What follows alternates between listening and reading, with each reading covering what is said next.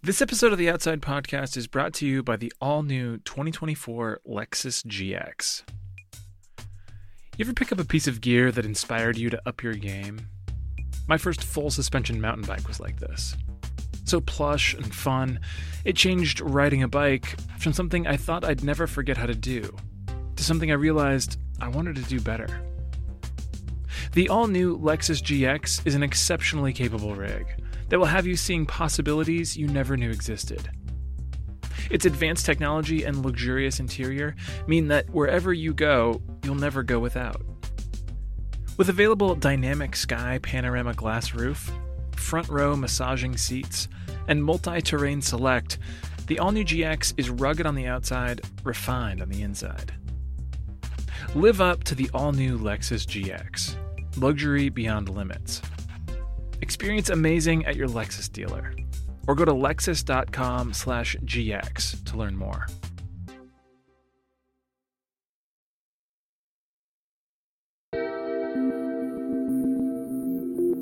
From Outside Magazine, this is the Outside Podcast.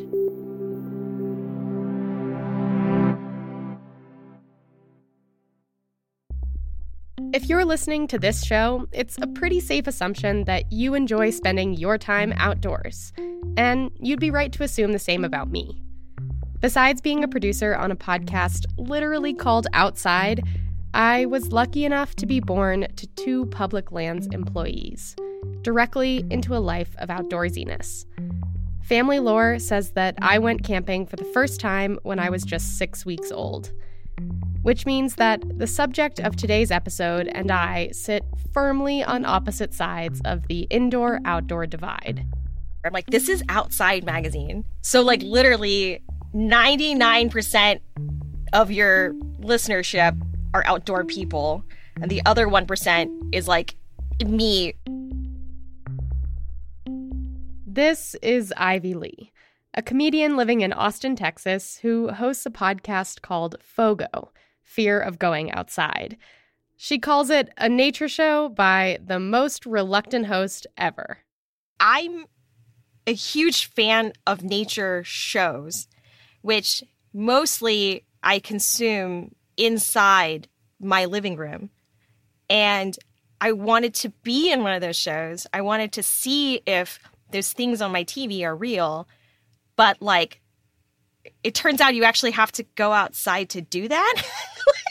and by the time I think I really grasped the reality, the concreteness of that, it was too late. It was too late to turn back. the first season of Fogo premiered in 2021, and we shared an episode in the Outside podcast feed to shake things up a bit. It was different and funny. Over the course of her first season, Ivy figured out how to go camping from a knowledge base she called Absolute Zero. And she really meant it. She spent the better part of episode one trying to figure out what to Google to find an outdoor gear store.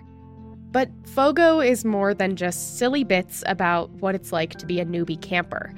Ivy is the daughter of Vietnamese immigrants, and a big part of what she does with the show is explore a subject that is often considered, as she puts it, white people shit. Many people of color have historically viewed the woods as a dangerous place not because of bears or lightning strikes, but because it's a place where they've been especially vulnerable to racial violence. That's heavy stuff. But Ivy approaches it with an abundance of humor. It is funny.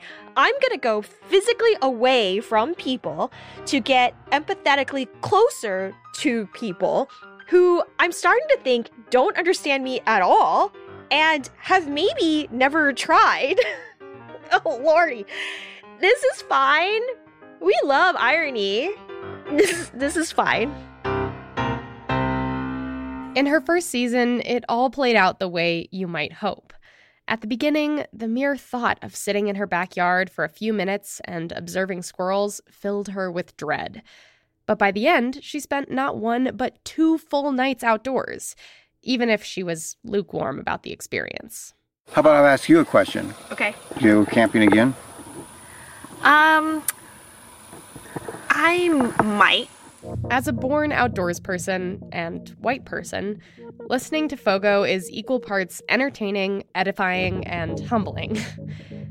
Ivy's doing her darndest to understand us and why we do things like spend $6 on a one serving bag of freeze dried beans and rice, or insist that our weekend outings are totally mellow when they actually include grueling hikes and hazards like poison ivy and rattlesnakes. Poking fun at outdoor nerds, plus making us take a good look at our history, turned out to be good entertainment. Fogo was a hit, and earlier this year, Ivy came back with season two. This time, she really upped the ante. Her goal was to track, kill, butcher, and eat a feral hog. I think season one, I was like, this is terrifying and this is going to be extremely difficult. And and I think uh, and I think I was proven mostly right. Once I finished camping and I'm like, oh, the obstacles were actually the hard part. The camping part was really not that bad. Like everybody kept harping on me about my shoes. Then I get there, like all the trails are paved. You know, I'm like, why are these people making such a big deal out of this stuff? You know, everybody made a big deal about like pooping in the woods. Like there were bathrooms. I feel like they just want me to not go so that they feel like they're more badass than they actually were. And so that I think that's where I come in with the attitude of like, how hard can hunting be? Um, and uh, I, I have been, I have been deeply humbled, deeply, deeply humbled. it took Ivy nearly a year to actually go hunting, and her quest filled 10 more podcast episodes, the last of which dropped last weekend. And just like in the first season, many of the challenges she faced had a whole lot more to do with the culture of the sport than with the actual task at hand. In the first episode, Ivy looks for guidance from a couple of self identified gun guys, who it turns out can't help her with her hunting mission because they are not actually hunters. But they do joke about making her cook and clean to earn a gun. We have to get you to work it off a little bit, and then, you know, we'll get you a gun. And I'm going to hear it from my mother from that one. My, why does she have to do the cooking and the cleaning? You know, why can't she do something else? In episode three, she tries bow hunting and she's told that the way she's most comfortable shooting, from what she calls an Asian squat, won't work. That's not going to work for you. it might not work for you. This is the chair of my people. Oh, you're. That's okay. No. Oof, okay, that? so look at you. Ivy quickly proved herself to be a good shot, and her squat worked just fine. She later does research to find other Asian hunters who look more like her. This leads her to an alarming archive of news stories about native Chinese Hmong people being shot in the wilderness. There's a case of a Hmong hunter being shot practically every year. It's something I have to keep in mind now as I go into the woods with strangers with guns that practically every hunting season, some guy who looks like my dad is going to get shot in the woods. And all these hunter ed courses say that hunting is safer than bowling. That helps you understand why, in the places where outdoors people are relaxed and looking for beauty, Ivy is stressed and scanning for threats. But still, even though I admittedly know very little about hunting, I was sure that after a few years of making a show that had her romping around in the wilderness, Ivy would become a converted outdoors lover. Because that's a core belief here at Outside. No matter who you are, if you spend time in wild places, nature will work its magic on you. You'll come home revitalized and wanting more. To me, Ivy seemed like the perfect test case for that assumption. So, when I connected with her, I asked her to tell me about some of her outdoor experiences for this season of Fogo. To be honest, I was fishing for the kind of woman finds nature narrative I'm used to finding. Let's go from the top and start with hiking because I feel like it's a pretty outdoorsy activity. Yeah. In terms of like what you are comfortable doing. Yes, it is extremely outdoorsy. I spent hours outside in at McKinney Falls State Park with a super outdoorsy guy. He had like a very Robert Redford vibe about him. His name's Steve Hall. He was just a delight and a joy and just so full of knowledge. His background was actually as a wildlife biologist, but his actual job function was a hunter educator. And he's a he's really into bird watching. So when you go out, do you kind of decide before you go out, you're like, hey, this is gonna be like nature hike, or as like, hey, I'm gonna go find animals and kill them? Well, I I watch birds all the time, while, even while I'm hunting. So I Mhm. might be hunting this animal over here, but I'm watching all the birds that are around too. and he there's a point where he he's afraid I'm going to fall into a ravine because I'm getting disoriented trying to work the binoculars to try to see a bird that he's like is right there. See that little bird that just came up on the tree there? I sure don't. Where? That's called an eastern phoebe. And I'm like, "I- is it is it literally the same color as absolutely everything around it? Which of course it is. Of course it is.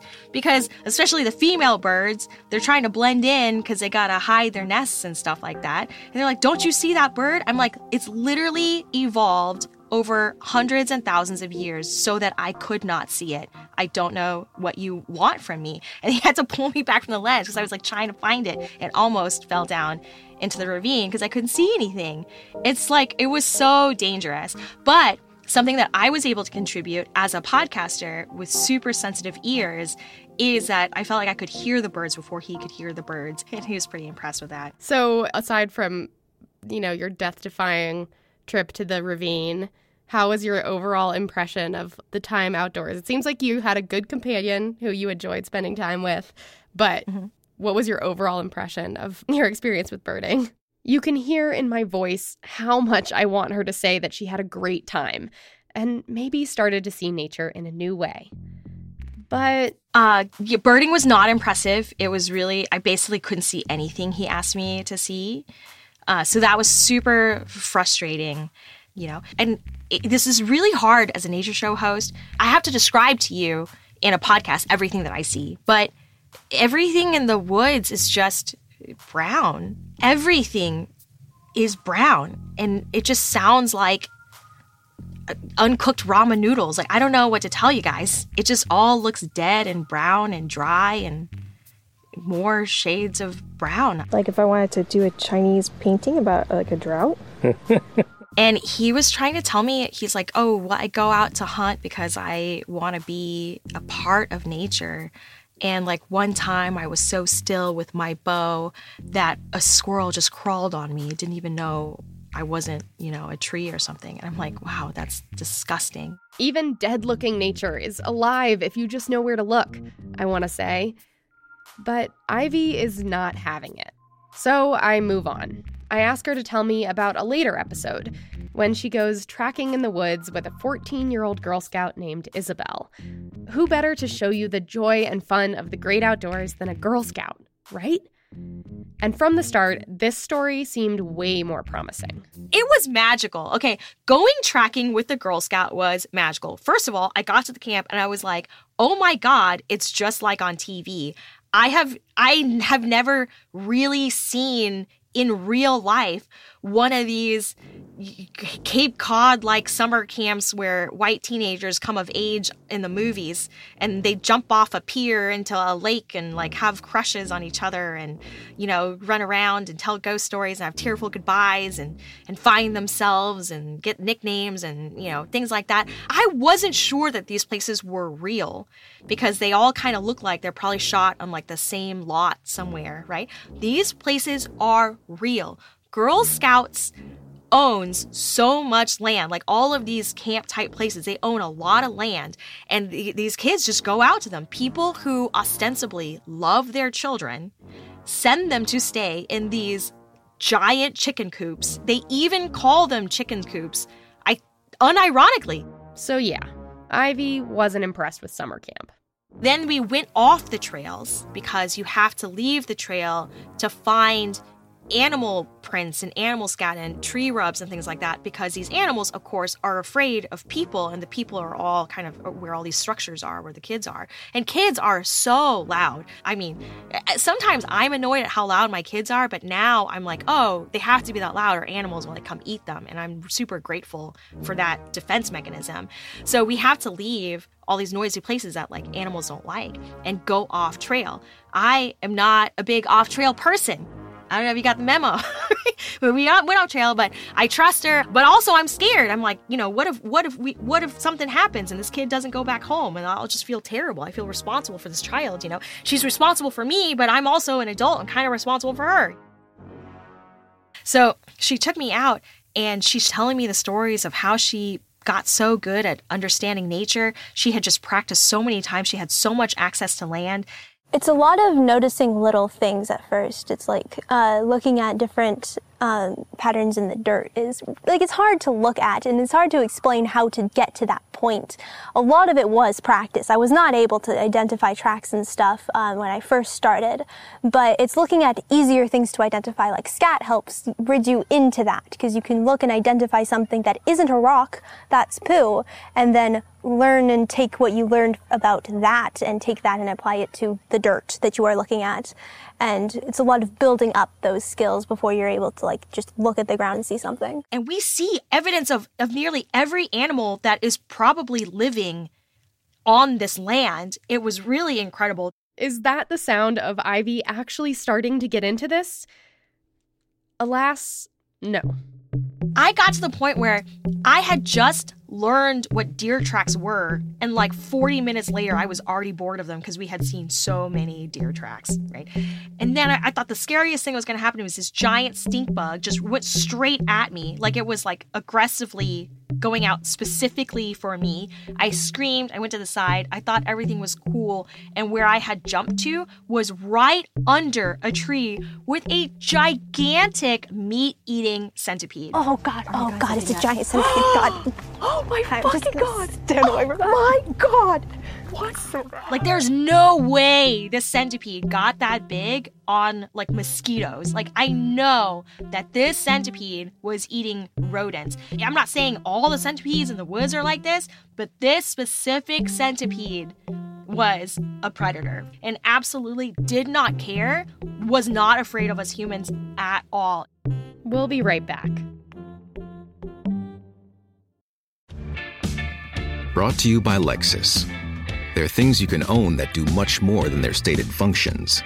Things like a professional grade kitchen range or an aerodynamic carbon fiber bike. The truth is, exceptional things inspire you to do exceptional things. They push you to reach higher, to go farther. To this select list, we add the all new Lexus GX. You don't buy it just for the life you have, but also for the life you want to have. Its exceptional capability will have you seeing possibilities you never knew existed, making plans that were once outside your scope. But as much as the GX challenges you, it also spoils you. Its intuitive technology and luxurious features mean that wherever you go, you'll never go without. Live up to it. The all new Lexus GX.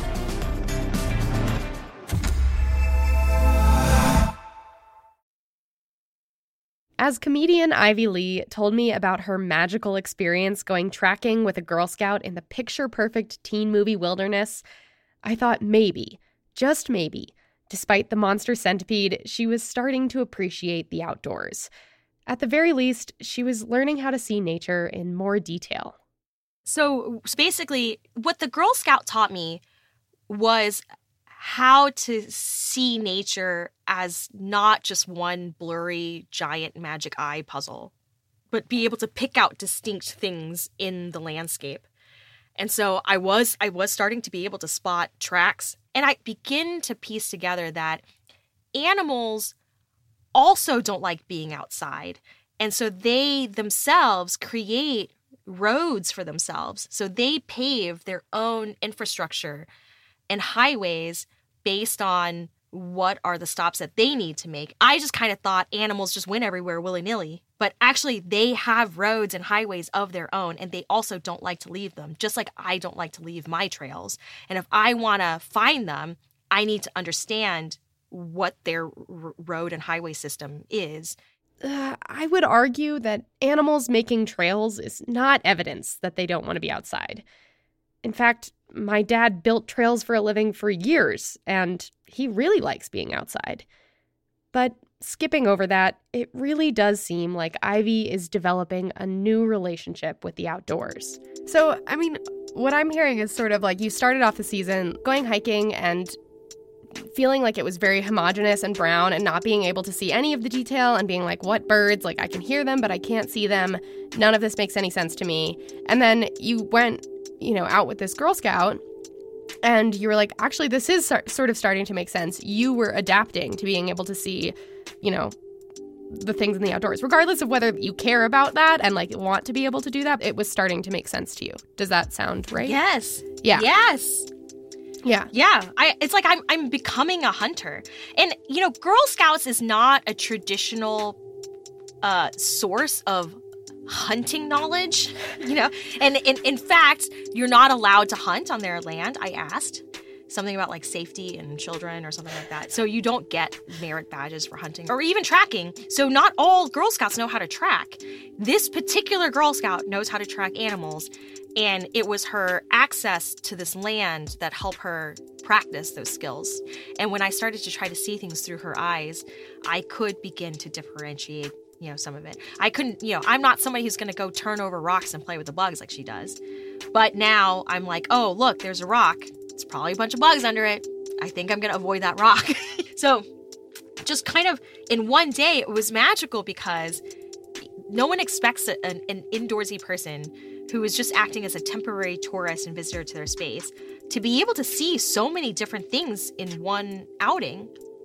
But I ended up being able to cross off almost every animal on my list from that area and bonus centipede and inchworm like, like bonus animals uh-huh. you know? so it was magical not in the like oh my gosh i'm like a princess but it was magical and like oh my gosh i think i'm a disney villain i think i'm a magical disney witch just summoning the darkness. And I kind of love that for me.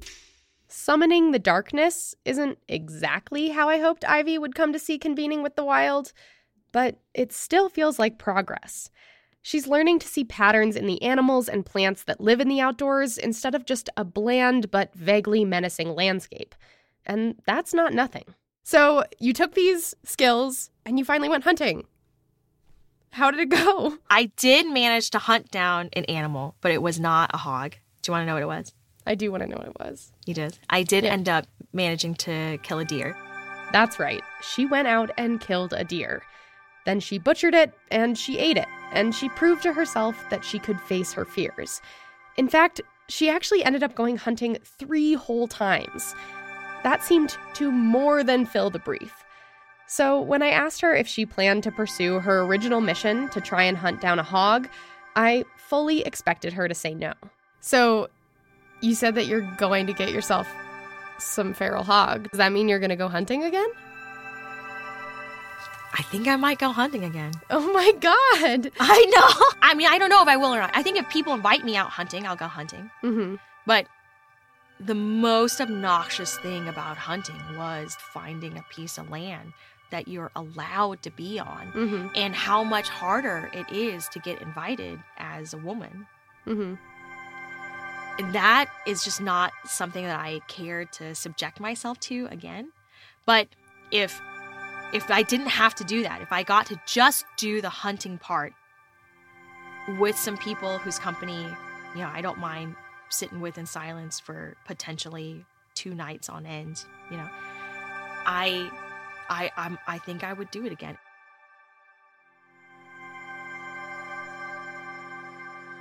The hunting educator slash birding enthusiast and the Girl Scout slash animal tracker and me, what we all have in common is that a lot of the barriers that exist for Ivy don't exist for us. The birder is a white man who never had to look far to see people like him doing the activities he loves. When the Girl Scouts' parents told her to go play, she went outside and did so in the dirt, knowing she'd be safe. My whole life, I've had people around me, taking me with them outside, with gear to lend and knowledge to spare. When Ivy says that she's coming to these pursuits from absolute zero, this is what she means. Learning how to shoot is the easy part. Finding a community that will tell you what to shoot and when and where and what to do next, that is much harder. I'm just a community minded person. You know, I'm Southern. Like, I always have a spare meal in my freezer just in case we have unexpected company drop by. And what I found with hunting is that there are different subcultures, and not all of them are welcoming. They are not recruiting new hunters. Even among hunters themselves, they don't necessarily feel a sense of community. Even among hunters, they can be very cagey about places where they're hunting because they don't want competition. Along the journey, I figured out that there are distinct subcultures of hunters. There's old school hunters, is kind of what I call them. So your Teddy Roosevelt types, you know, old men with monocles and, and these hunting lodges with these, you know, taxidermied eh, eh, corpses on, on the wall of their bars and stuff. And then there's new school hunters that are like, this is so organic and this is like part of being in the earth and being a part of nature and knowing what you put in your body, you know. And I thought that those are the two kinds of hunters. But actually, there was another kind of hunter that Brandon Running Bear Harold told me about, and I just didn't quite clock it because I didn't have enough context when I had met him. Ivy interviewed Brandon Running Bear Harold, a self taught Native American and black hunter from California, in episode two. And he told me that he had a hard time finding other indigenous hunters to be in community with because they don't think of themselves as hunters. Like, I know this woman, Joy, in Alaska, who brought her newborn with her on a caribou hunt in the middle of like on an icy flat, hiking, stalking a herd of caribou with a rifle and a baby, killed a caribou, gutted the caribou out packed the meat on her back with her baby like on the front of her and brought that meat home in like negative 10 degree weather. And I think if you asked her if she was a hunter, she would probably pause and be like, I hunt, but I'm not, like, I, I guess, like, who's asking? You know, she wouldn't really consider herself a hunter. She's just an indigenous woman living in Alaska. All these people who are hunting are neither old school or new school hunters they are just hunters in the age old sense that we are predators, we are animals, and we have hunted probably since the beginning of time. And that is what I was becoming. I'm becoming a part of nature because I always was, because I am an animal, and I think I am biologically, not culturally, really predisposed to hunting. So predisposed, in fact, that Ivy tells me that she's trying to organize a hunt for underrepresented groups that would allow them to feel safe in the outdoors. If I could just do one hunt where I know there was a critical mass of people who did not have to experience some of the more distasteful things that I experienced because I was able to guide them around those things and protect them from those things and just get them to the human experience that they have been disconnected from, uh, I I would I would be pleased. I would be pleased with that. So if anybody wants to help sponsor a hunt, we could use the money, and the podcast money is not going to do it. Ivy's vision is to use borrowed guns or bows so that participants don't have to commit to owning a weapon before they know how to shoot it. They'd be on land that is welcoming to people of color. And perhaps most importantly, they'd have guides and mentors who understand all the barriers she and others face and what it takes to overcome them. Her bigger goal here is to enable people who might have felt uncomfortable in the outdoors to find a greater connection with nature. Which sounds to me like just the kind of thing an outdoors person would do, even if she can't admit it yet. After all of this, two seasons, fear of going outside, do you consider yourself an outdoorsy person? Absolutely not. The second I get a recurring role on Abbott Elementary, I will be gone from the outdoor space. The second I am famous enough to be traveling with Kristen Kish on Nat Geo, going to restaurants around the world, indoors, I will never suffer on this RSS feed again. Yeah, okay. We'll see. You can hear about Ivy Le's entire camping and hunting journeys on her podcast, Fogo Fear of Going Outside, available wherever you listen. And you can find her on all the socials at Ivy Le with one E, that whole phrase spelled out. This episode was written and produced by me, Maren Larsen, and edited by Michael Roberts. Music and mixing by Robbie Carver. Listener, if you want to tell us what barriers you've overcome to get to the outdoors, record your story as a voice memo and email it to us at podcast at outsideinc.com. And if you enjoyed this episode, leave us a review wherever you listen, or tell your indoorsy best friend about it. The Outside Podcast is made possible by our Outside Plus subscribers. Learn more about the many benefits of a subscription and subscribe now at outsideonline.com slash podplus.